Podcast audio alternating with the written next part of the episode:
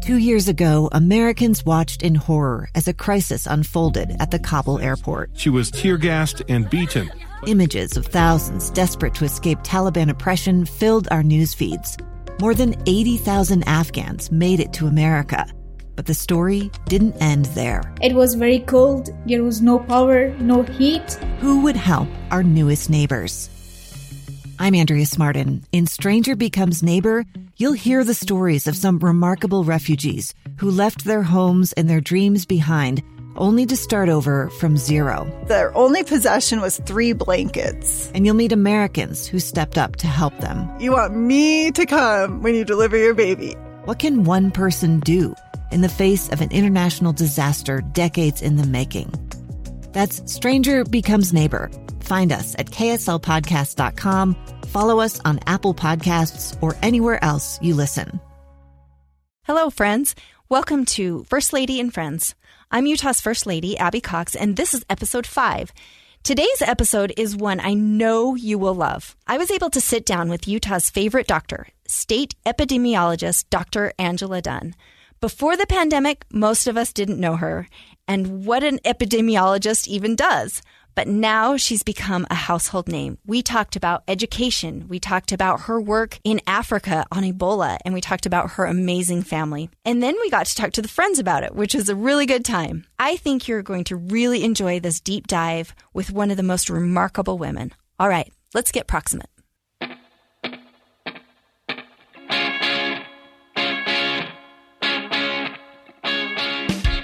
Welcome to First Lady and Friends, uh, episode five. We are thrilled. Like, I am giddy excited about our guests today.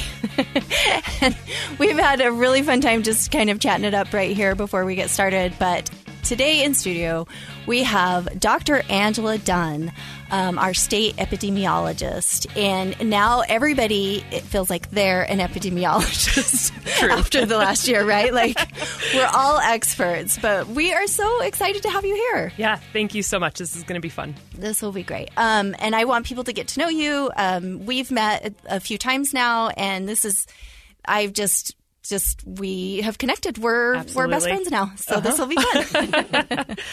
so let's see. You're you're not originally from Utah, Mm-mm. so tell me a little bit about where you grew up and oh, a sure. little, little background.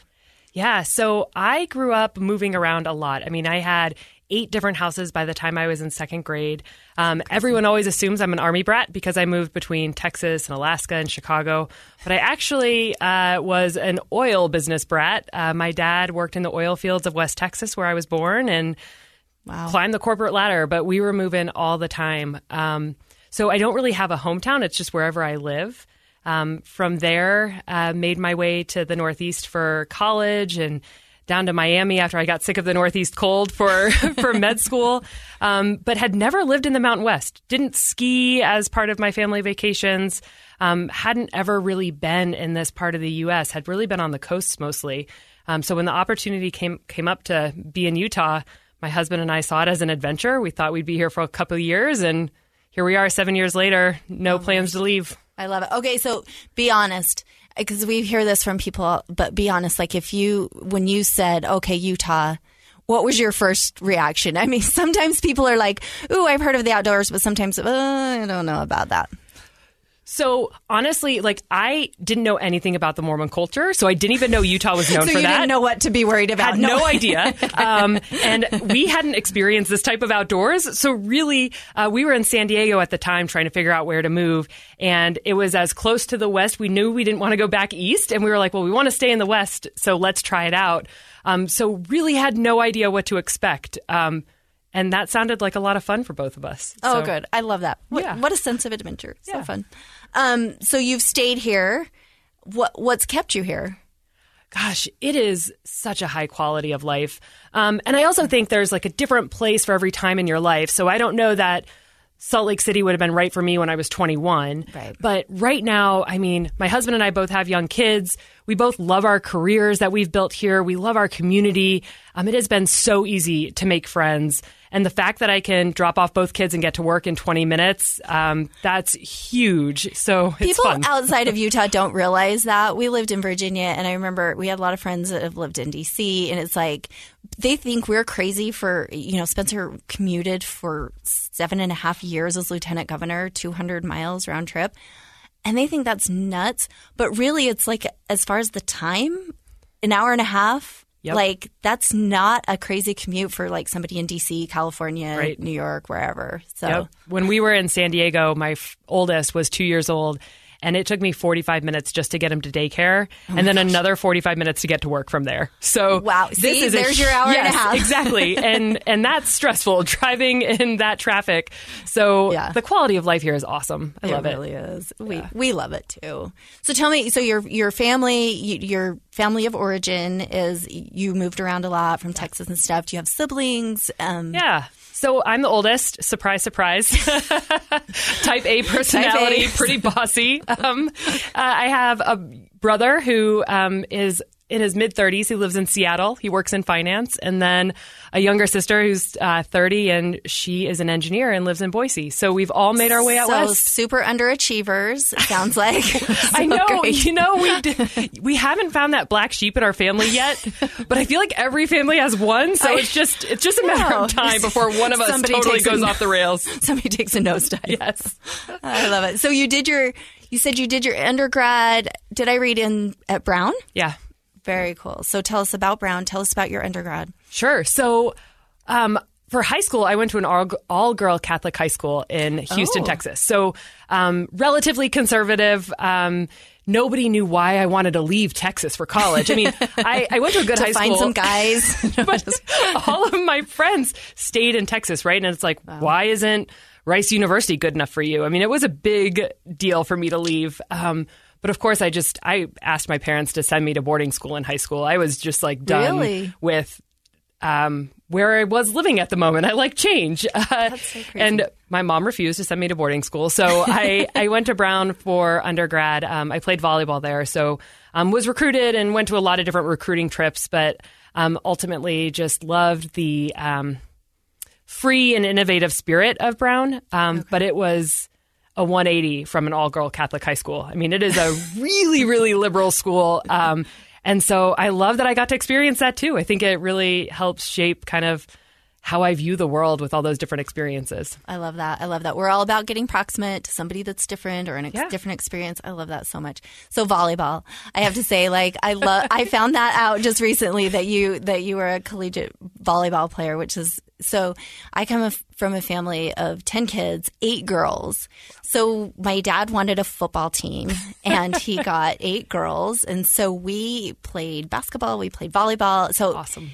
I love that you played volleyball. That's so fun. We, Yeah. I got, I had full disclosure, I got cut from my sophomore volleyball team. Aw. So, and it wasn't like a, you know, a Michael Jordan type thing where I came back stronger.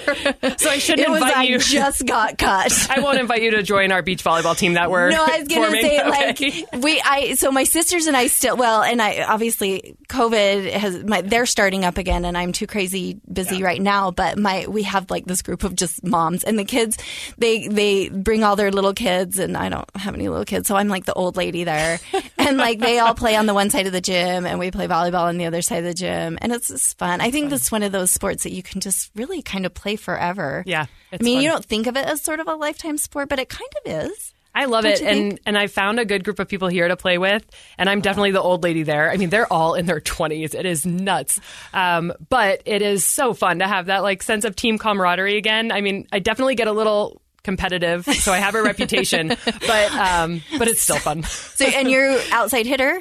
Um, so I was I was right side in college, um, so I was the blocker uh, for the other outside hitter. yeah. Oh, very cool. And you're you're quite tall, so that that works out well. well, compared, so I didn't realize I was tall. So I'm five ten and three fourths, and I didn't realize I was tall until I got to med school because in college, all of my friends played volleyball, right? Yeah, so you're- met- you're hanging around tall, with right? and my husband rode in college, and they're all six five and above. So my entire social circle was taller than me. And then I get to med school, and I'm like taller than all the men and women. And I was like, oh, I didn't realize I was so I'm different. tall. yes, but at our it was funny at our wedding. My husband and I got married when we were in our mid twenties, and his whole wedding party was rowers and mine was all volleyball players and no one in the back of the church could see because they were just standing up front. this whole giant row. That's true. Ah, I love it. Oh my gosh, that's so fun. Um, so so you went to you went to Brown, you played volleyball, and then you decide like what made you decide medical school? I mean, like obviously, I, I think I read that your mom was a nurse. Yeah, my mom and was so definitely there, a nurse. So there was there was some medical background there. There was. Um, so I, in college, actually majored in international relations, um, political economy and development. Um, and so not usually the medical no, path. and I um, didn't think about going to med school or taking any sciences until my junior year. So I started kind of taking the biology and chemistry and, and liked it and, and kept going. So I actually didn't do pre med until after I graduated. Um, so I went down to Miami because I was sick of the Northeast. Um, and at that point in my life, Miami sounded like paradise. Like I want to go to palm trees and blue At water. any time in your life, that sounds That's fabulous. true. That's true. Um, and so I did all my pre med requirements in Miami after I graduated. Um, and it was just one of those things that I didn't quit. Like it kept, it was never a conscious decision. It was like this kept feeling good and, and interesting. So I just kept doing it. Um, and then here we are. wow, wow. And so then, so you, so then you applied to med schools, and you said, Yep. "Well, I'm just going to stay here," or Well- you went there thinking this is where I'm going to go. No. So, um, so after three years um, of doing pre med requirements, I applied to medical school and applied to a bunch of places. Um, my then fiance at the time is from Miami, um, and we just decided to stay. It was good for both of us for me to do med school there, and we loved it. And Very after four years there, we were ready to move on. So, yeah. I love that. Well, um, just one last question on this: like, who inspired you to? I mean, who inspired you to? I think always we have mentors, but who was sort of your inspiration for that? So my mom, so when I was a senior and I was trying to figure out what to do, right? Do I take a job? Do I do my pre med requirements? I don't know what to do. I have this very memorable conversation with my mom. So I was in Providence, Rhode Island. Um, it was summer and so hot, like the kind of sticky hot that when you're trying to write a paper, the paper sticks to your arm because you're so sweaty. I just remember it so vividly. But anyway, my mom was on the phone and she was like, Angela, you just need to do what excites you. If it doesn't excite you, what's the point? And that kind of carried me forward. Like, we should all do what excites us. I mean, that is our choice and our ability to really have that kind of um, inspiration and passion in our lives. Um, and that's really what propelled me forward. And I think, um, you know, as I started applying to medical schools, you have to write a personal statement about why you want to go. And from the beginning, I wanted to get into public health. Um, I knew that I wanted to use my clinical background to help big populations. Um, and that definitely comes from my mom as well. I mean, like you said, she's a nurse or she was a nurse. Um, and she focused on um, serving homebound seniors, um, specifically the Medicaid and Medicare population. And it was always, she always instilled us, instilled in us that um, responsibility to use our privilege to help others um, because we didn't earn our pri- privilege. Uh, it was definitely given to me. And how can you use that to make the world a better place? And and that's that's definitely what set me on this path. I love that so much. Hey, we will be right back with Dr. Angela Dunn. A stranger with a gun came upon two teens taking pictures under a rising full moon. But violence is only the beginning of this story. Sometimes I thought, there are no miracles. Yeah, there are. And this is a big one. I'm Amy Donaldson, and I've spent my career talking about how lives are undone by violence. The Letter is a podcast about how lives are remade. Follow The Letter at theletterpodcast.com or wherever you get your podcasts. We are back with Dr. Angela Dunn, our state epidemiologist, and uh, we are just getting to know her. This is so much fun. Thank you for being here again. Um, let me just ask you this: we let's dive into COVID because I'm sure you know it's been a while since somebody asked you about COVID. Because I know it has been, you know, like it's a discussion we're not having. no, I'm totally kidding. But, but so, but honestly, I think all of us there there's literally nobody on this planet I don't think that that COVID has not affected in yeah. some way or another, which is totally crazy. So we're all going through this together, but particularly like what was for you, maybe you and your family, what was the most difficult part of last year? Um several.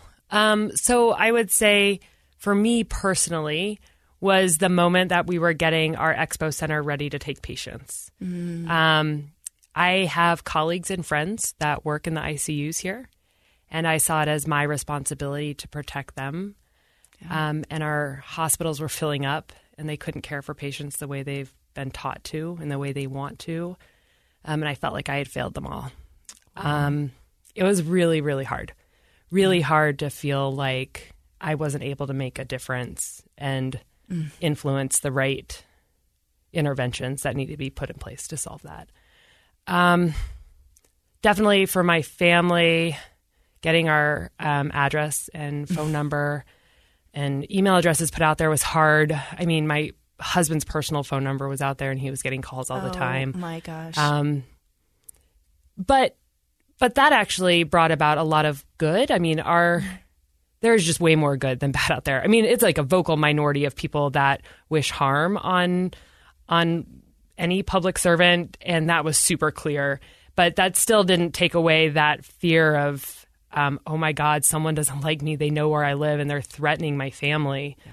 Um, that's really nerve wracking, and it kind of makes you think twice about what you're doing and why you're doing it. Um, and and of course sheltering our kids from that. We didn't want them to know that that was going on. So you know when protests are scheduled at like 7 p.m., which is just such a great time for a four year old anyway, you're like, let's go to the park, you know. Um, so you're avoiding like them understanding people are at your house that don't like you, but also um, trying to not have a temper tantrum at 7 p.m. at night in the middle of a park on like a random Tuesday. So oh that was hard gosh. for our family, but um, we moved through that. I think. Um, um, I you know, and then professionally, it's been it's been challenging. Um, to try to meet people where they're at in terms of you know the policymakers. I realize who I'm talking to. um, so, but be as open and free but, as you want. But um, but no, but seriously, it's like a it's like a whole new world. You know, um, that that close interaction between um, myself and science and public health with the legislature and with the governor's office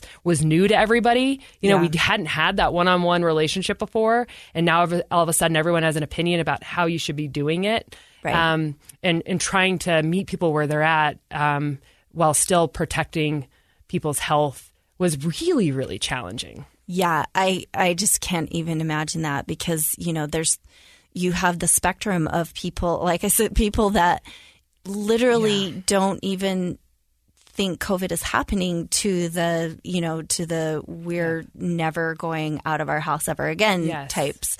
And yes. so there's this whole, and then you have legislators who are representing all of yeah. those groups that are trying to figure some of this out and it's tough. But we had, we also had, you know, obviously when we sign up for, to be, um, politicians or if you run for office, I mean, that's part of the territory, but you know, as far as protesters or people that are angry sure. with you, but you did not sign up for that.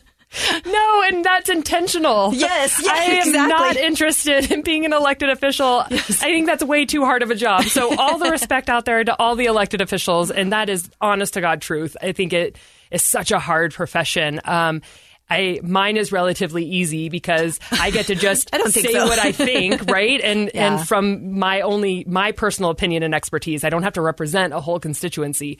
Um, right. So so that's intentional. So it is, but like I said, um, way more good than bad out there. Yeah. Um, and and that's been really encouraging. And back to our original conversation, why Utah's so great. I yeah, mean, we come together for the most part and move forward. I agree, and and and like you said, it's it's a vocal minority, and and sometimes it's they they it, it feels big in the moment. You know, when we had we had protesters at our home in Fairview, so usually that's our little isolated place away from people, and they came to our home.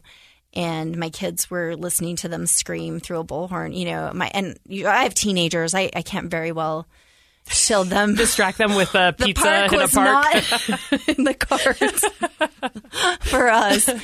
But um, you know, I just they you know people need a place to to vent Sure. or whatever. But it you know it works. But but I agree. I think there's there's um there's a, there were a lot of silver, silver linings. But let me ask you this: like, how did you protect or sort of maintain your your mental health during all this?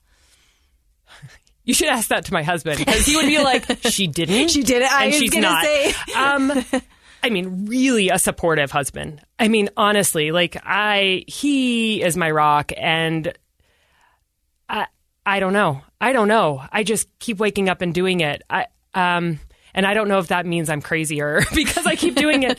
Um, so, I mean, I could say the cliche things of like I try to find alone time and go for runs, but Yeah. Honestly, no matter what, it has been a roller coaster filled definitely with days of depression. Um, and days of hope. And right now, the days of hope are way more. So it makes all of those days of depression worth it. Um, but it has been a real struggle um, on the mental health side. Well, and I think for again, we we sort of have gone through this collective trauma. Yeah. And I think, you know, people process it in different ways. Again, you know, maybe you process it by protesting at someone's house Sure. that you're angry with. Totally get it. Maybe somebody else processes it in, in a different way. I mean, not that I think that's okay, but No, but I agree. but I think that's I think there was this collective sense of of of not being able to do anything about it. Absolutely. And and I think that's where so many people were so frustrated. And I remember, you know, and I know you had even more of this, but I th- those first few weeks and months, um, I've and Spencer has said this to to a few people, but it was the most difficult time for him personally th- since his parents were divorced. And that was his major you know ace trauma. But like i think and i just and i guess for me it was like i just wanted to scream that to people like i promise he's not trying to kill you or your job. Like he is this is such a burden. I know you have felt it was just this burden of how how do we make our way through this? This is not a playbook that anybody has written for us and, and we're doing this now together. Anyway so uh, and a lot of grace. I, I know with my my daughter at one point so upset because she was quarantined for a few weeks and and the school wasn't real great with like online uh, sort of remote learning at the middle school. And so it was like i remember she was like just upset and tears and I can't get this I don't know how to do this math and you know my teacher can't explain it to me. And I just said to her I said honey we are just going to give ourselves some grace yes. if we don't get straight A's or whatever it is this this quarter we are just going to be okay with it yep. I had to tell my husband that. He's much more strict on the schooling front. And my kid goes to um, a music school. And so he was like, you have to do violin and you have to do your choir and your math and your spelling. And I was like, it's okay. He can just choose one of those things to do today. Like, today we are we're just good. yes. it's whatever we can get done today. So, so you said there were some things that that you know some good, such goodness. What were some of the most surprising things that you learned this year? Um, that's a really good question. I think the most surprising thing I learned is um, how, and I'm going to go back to kind of how supportive our whole Utah population is. I mean, when um, my address got out there, yes, I had protesters, but I also had people sending me cards and flowers and um, notes of thank you. Um, and that outpouring of support keeps you going. And it wasn't just me. So I was a symbol for public health. Right. Um, and so that was to all of Utah public health. And, and I guarantee you that is why not one person on our team has quit this year. Everybody who started this is still with us today and getting through this. And it's because we know that the people out there care and they believe in the work we're doing, even if there's a vocal minority. Um, I think the other good thing is um, there are people in policymaking positions that are willing to speak up and Mm-hmm. willing to say, "This is crazy. What are you guys doing?" um, which is so. I want to say almost comforting, but also empowering for the people who work for that elected official. Um, Mm-hmm. and and your husband is right up there. And I'm not trying to like pander, but honestly, like knowing that the highest level of leadership has your back Yeah. um, has been such a fantastic way to go into 2021. Yeah, I agree, and and also for on my perspective, like I have such. I think we all look at our teachers and we all look at oh, our healthcare professionals and say, "We have taken you for granted." I mean, a hundred percent. I mean, I can't. You know, when there was all these controversies about you know the teachers getting vaccinated or not wanting to go to school, I'm like, I can't imagine having to walk into a classroom every day, scared to death that I might get COVID. Who cares how low the risk is in Yeah. reality? But just that stress every day and trying to keep the kids safe. Yeah. I just, I agree with you. Total Um, heroes, like A hundred percent, and they did it, and they continue to do it, um, and now in definitely safer environment, which is fantastic. But um, yeah, may we never take those individuals for granted again. absolutely, I agree. We will be right back with Dr. Angela Dunn. We are back with Dr. Angela Dunn, and we are having such a great conversation.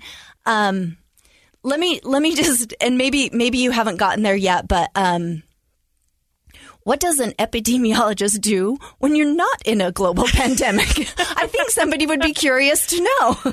Uh, yeah, life pre COVID was full of a variety of things, which is why I love my job. Um, so we might remember something called the opioid epidemic, which is actually still going on. That was a big, big part of my job.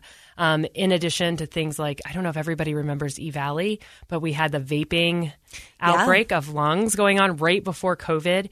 Um, so dealing with definitely outbreaks, um, but a lot of the focus was placed on um, preventable deaths and morbidity, um, things like suicide, overdoses, and then the kind of more mundane things like heart disease and diabetes.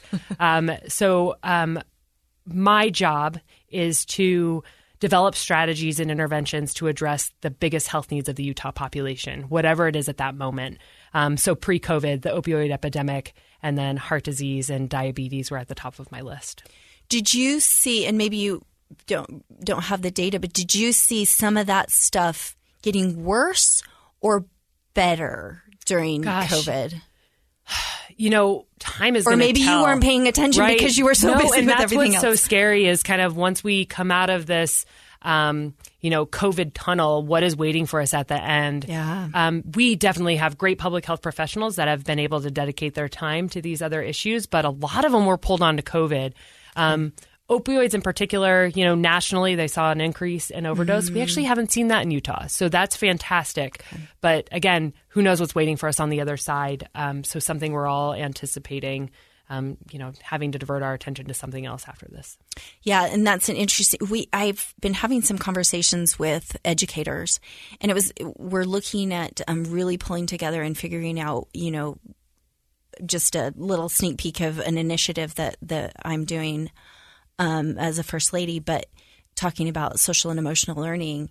And it was interesting because we were talking to teachers and we went into this conversation with like, okay, how are we going to get our kids?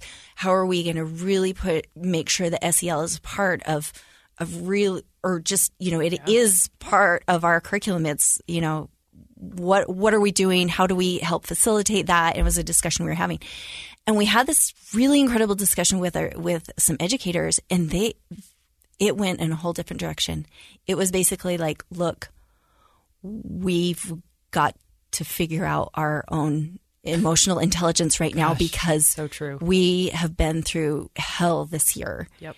And it was really an interesting thought and really kind of changed the direction of what we were what we're looking at doing because we thought we've got to take care of our teachers first Absolutely. before the anyway so it's like you say what's on the other side of this Yeah, that's part of it for sure. maybe you know a lot a lot of hard conversations and work around mental health and and some of these other issues which is going to be crazy but i know you spent some time in africa which i am so excited to hear about because um and you were part of that in the 2014 ebola crisis you were you were working in sierra leone Yep.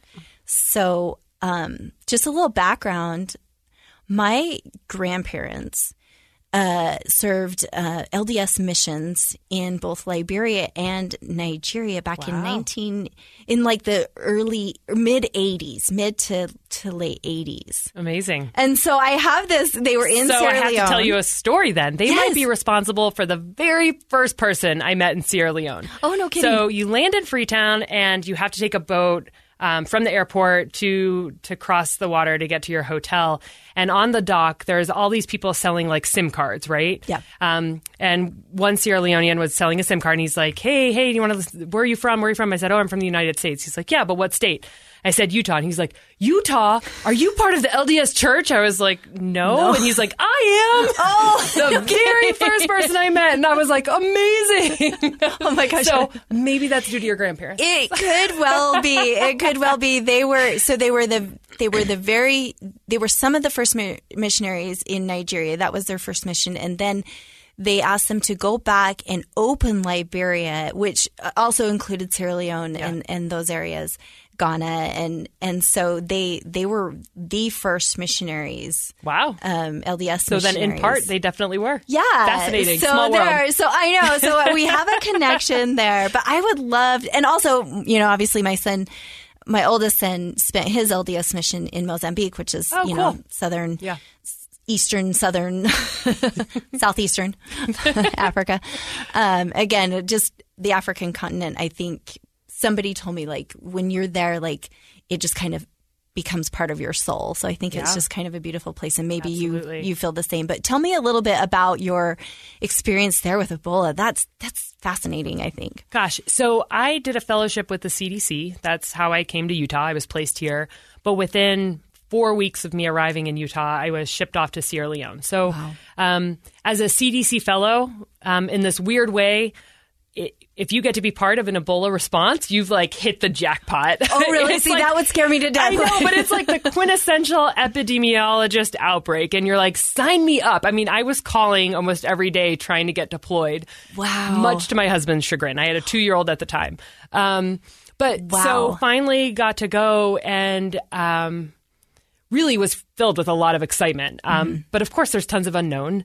Um, but got to spend around six weeks there in a small town called Tonkolili in the center of Sierra Leone. Mm-hmm. Really small village. Was the first CDC person there, so wow. had to really set up everything from you know figuring out how to identify where Ebola um, patients were and do the contact tracing and how to get them treatment and quarantined and all that. Um, but it um, it was definitely you think you're going to do epidemiology and public health, but when I got there, what I was really doing was trying to figure out how to get steady electricity and internet in our office, um, how to make sure that the people that were on quarantine had food because they couldn't go out, right? So, how do we make sure we get them food?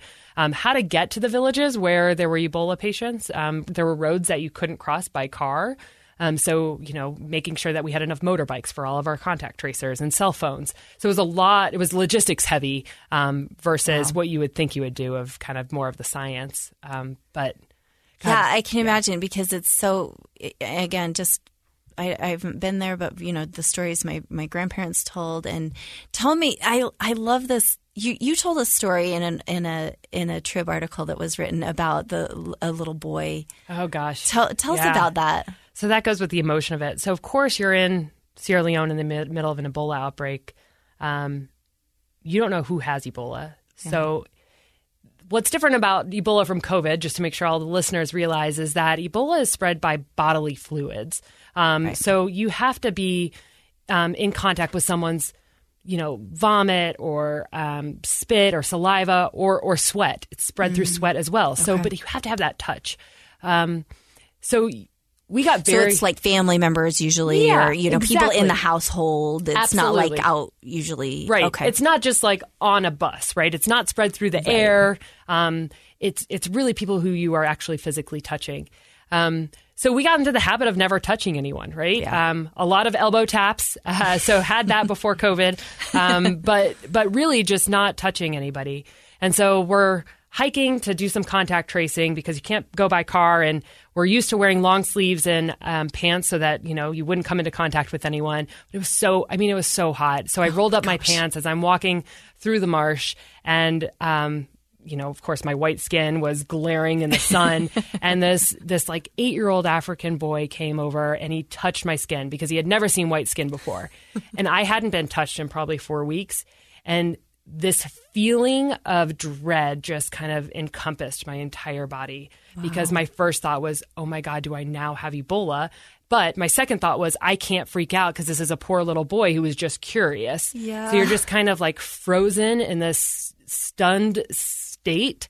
Um, and then immediately just got like my hand sanitizer and started like washing, like, oh, no big deal, just washing my leg. Um, but of course, of course, I didn't get Ebola from that. Yeah. Um, but it does remind you of this kind of almost irrational fear that you can have in these moments of incredible stress. Yeah. Um, and similar probably to what people have felt with COVID as well. Yeah. Um, but I never have I ever felt that the human touch would feel so dangerous. Um, and that wow. really made me sad that we were living in a time and, and this whole country was living in a time where you had to be scared if someone touched you. Yeah. And they, I know the African folks that my grandparents um, were around, it was, they, there's a lot of things like that that they have to learn and, and they're, they're not prepared. Of course, we're not prepared for yeah. a lot of this stuff, but, but there's some cultural things that were probably really tough as well. Yeah, absolutely. Um, the biggest cultural um, thing that we had to overcome was the whole burial process. So, mm. The Sierra Leonean uh, tradition is to be very hands on during the burial process. So, when an individual passes away, one of your loved ones, you dress them in their favorite clothes, you wash them, you cook their favorite meal. Wow. And that's when somebody's most likely to spread Ebola is actually after they've died. Um, wow. Um, so, their entire grieving process had to be transformed in order to right. save the lives of others. Um, and that was a huge, huge challenge um, yeah. trying to overcome that. But we did, which is crazy that it seems harder to overcome, you know, the mass controversy here when we yes. were able to overcome the burial complete, controversy yeah. in, in Ebola times. Yeah, um, and we weren't without burial controversy here as far as just well that's true you know traditions of of, of a funeral You're so and, right and I, I mean i went to a few funerals during the time that were Yep. I one in particular, I was compl- we were just outside for the entire funeral, which was yep. which was really interesting. And then I've been to a few since well done a few viewings and I actually kind of panic going through and I feel terrible but no, right. you know it's you're so like hard. we feel like we need to be there but at the same I mean yep. Spencer and I both we've had we've had a few people pass away in our town and the, like really feel like we need to be there but again it was like there's a lot of anxiety around it and and yeah. those families at first especially early on mm-hmm. where if someone passed away like literally they weren't really even having funerals right and and that was tough stuff. It's really tough because how do you have closure? How do you grieve? Yeah. We don't know how to do that without our traditions. Yeah. So, um, yeah. really challenging times. But um, overall, um, I came away with a love for Sierra Leone and the people. It is such a beautiful country and such beautiful people. Um, I would go back there in a heartbeat. Um, the beaches there are just incredible. well, I need to get there. I do. I, re, I you talk about the touching the skin. And and they were I remember my grandpa telling me the story of like the little kids would come up and just try to rub his arm because they were sure the black skin was underneath, trying to rub off that white. yep. We all could use, you know, uh, exposure to different people in our lives. Yes. It makes us it makes us more aware of, of where people come from. So Well, exactly. And I think, you know, for my grandparents too, it was it was a moment, you know, they I, I always say racism and, and it's never okay, but I think there's a sliding scale of oh, you know of older people and i think there was there was so much racism oh, yeah. and there still is obviously we we saw that play out this year as well but mm-hmm. um, i i think it helped them overcome i'm sure a lot of their own racism yeah. and and being able to serve with these beautiful people so absolutely um, so when we come back we'll do a little rapid fire uh, we'll be right back We are back with Angela Dunn and uh, Dr. Angela Dunn. we were talking about titles earlier, and I'm like, I'm always like, okay, I need to be careful because, um, anyway, Dr. Angela Dunn, because you've deserved you deserve the respect. And um, speaking of that, I I end up speaking to a lot of young women. I end up talking and being around young women. And I think it's really important. Obviously, you need to see it to be it kind of attitude. Yeah.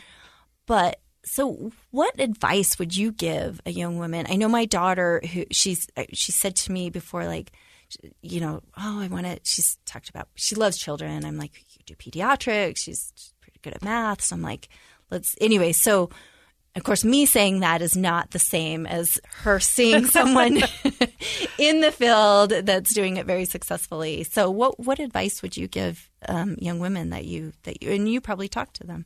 Yeah, absolutely. You know, um, I never thought of myself as this like woman female role model, um, but I definitely recognize it now. Um, gotten a lot of feedback of from young women like seeing a female up there means a lot. Isn't it wild that that's so wild? How powerful that is, and it's it's humbling and saddening at the same time. Right. But happy to serve that role. Um, and you know, whenever I talk to young women, you know, it's just about dreaming big because mm-hmm. they will achieve their dreams, whatever they are. So it's worth it to dream big because honestly, the world needs their perspective at the table. Yeah. Um, they deserve to be there. And it starts with feeling that internally. Um, and it's our job as society to empower them to feel that. Um, but but they really need to just dream big um, because they will achieve their dreams, and, and that's that. what we need. Oh my gosh, I love that so much. Um, so let me ask you this: What do you think people get wrong about you? I before you answer, I have sure. to say, like, people see you. Eh, you know, it's hard to know how people perceive you, but like because again, we just met recently. Okay. And I've seen you all year long, and I, as as most people have, and my husband's been working with you very closely sure. all this year, and I see this this just incredibly um, on the ball, like really intelligent, just like seems super type A, like you got your crap together kind of person. So like that's what you put off, which is awesome. And again, something that I think people need to see. But like, what do you think people get wrong about you? No, you nailed it. That's like 100% right. No. Um, so I think um, one of the biggest things that I think has been frustrating for me is people think that I'm blinded by the science, that I'm so mm. like, well, the CDC says this, or we have to go with the science, and it's like very hardlined when I'm actually super flexible and collaborative um, and love to see all sides of a story. So mm. um, I have a background in economics. I'm interested in population health, which, by the way, isn't just traditional health. It's education. It's your job. Yeah. Um, it's your housing. And that's actually my passion is um, incorporating health into those bigger pictures. And so it's frustrating for me to see myself kind of labeled as this one dimensional character when um, my skill set and my passion is actually having that bigger picture in mind of how do we influence all society to to lift all boats. Um, yeah. So that's kind of the more serious thing. Uh, I think the other is just. Um, uh, my house is a mess. Some days I don't shower after I exercise. I have been known to actually sleep in my workout clothes because it encourages me to just get up and do something. Um, but every day I definitely brush my teeth. Um, but uh, yeah, it is. Um, I love can't this. can't win all battles. so again, we're giving ourselves some grace, yes. right? Yes. I think I think that's like seriously, that's my new mantra. We're just like we're giving ourselves some grace because I think as as women especially, but I'm sure a lot of men have this too. Is there's we have sometimes some really high expectations oh, for yeah. ourselves, and and the funny thing is we all have these moments where like you know what my house is a disaster and yes. whatever. And like i'm not gonna i don't know. I've never really been the kind of person that was like really too worried about it. So i i don't know yeah. why. My mom was like super super organized like because 10 kids maybe that's why you're rebellious. I think it is like and um, my sisters and i talk about this because we like do this thing where we like I was kind of into lists because my mom's really list, and it's almost like we do this thing with each with ourselves. It's like, I, I, make a list and I'm like, don't don't you tell me what to do list. I'm not going to do that. That's hilarious. Um, I will say the other thing is I actually have a lot of anxiety as well. Um, that is really hard for me to manage sometimes because um, it leads to a lot of self doubt. Mm, um, it's yeah. really interesting how that kind of stuff manifests, and especially I was talking to one of my friends who's also a physician and. Um, you lean, you learn to, or I've learned to operate at such a high level with it that you think it's just normal until Oh. someone's like, you don't have to go to bed every night. Like, I would really like react my whole day and where I screwed up. Um, Okay. And that sucks. Um, Yeah. And especially in these high stress environments. So, you know what?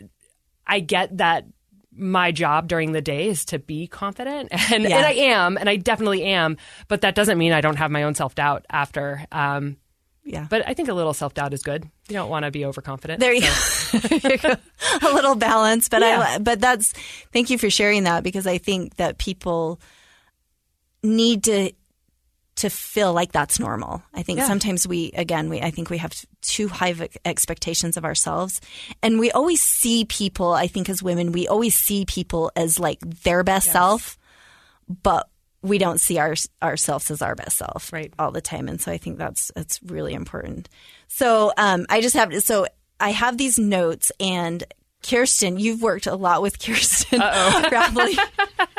and she she she made she put this note in in my notes and she said that um she this is this was her take that Angela comes across very serious on camera but her personality is honestly really fun out there and and she's and really fun and out there.